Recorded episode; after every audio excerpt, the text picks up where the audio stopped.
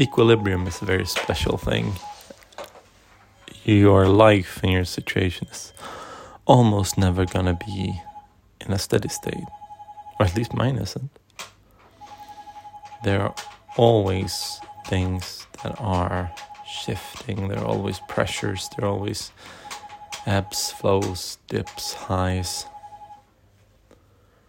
which means the everyday and the kind of idea that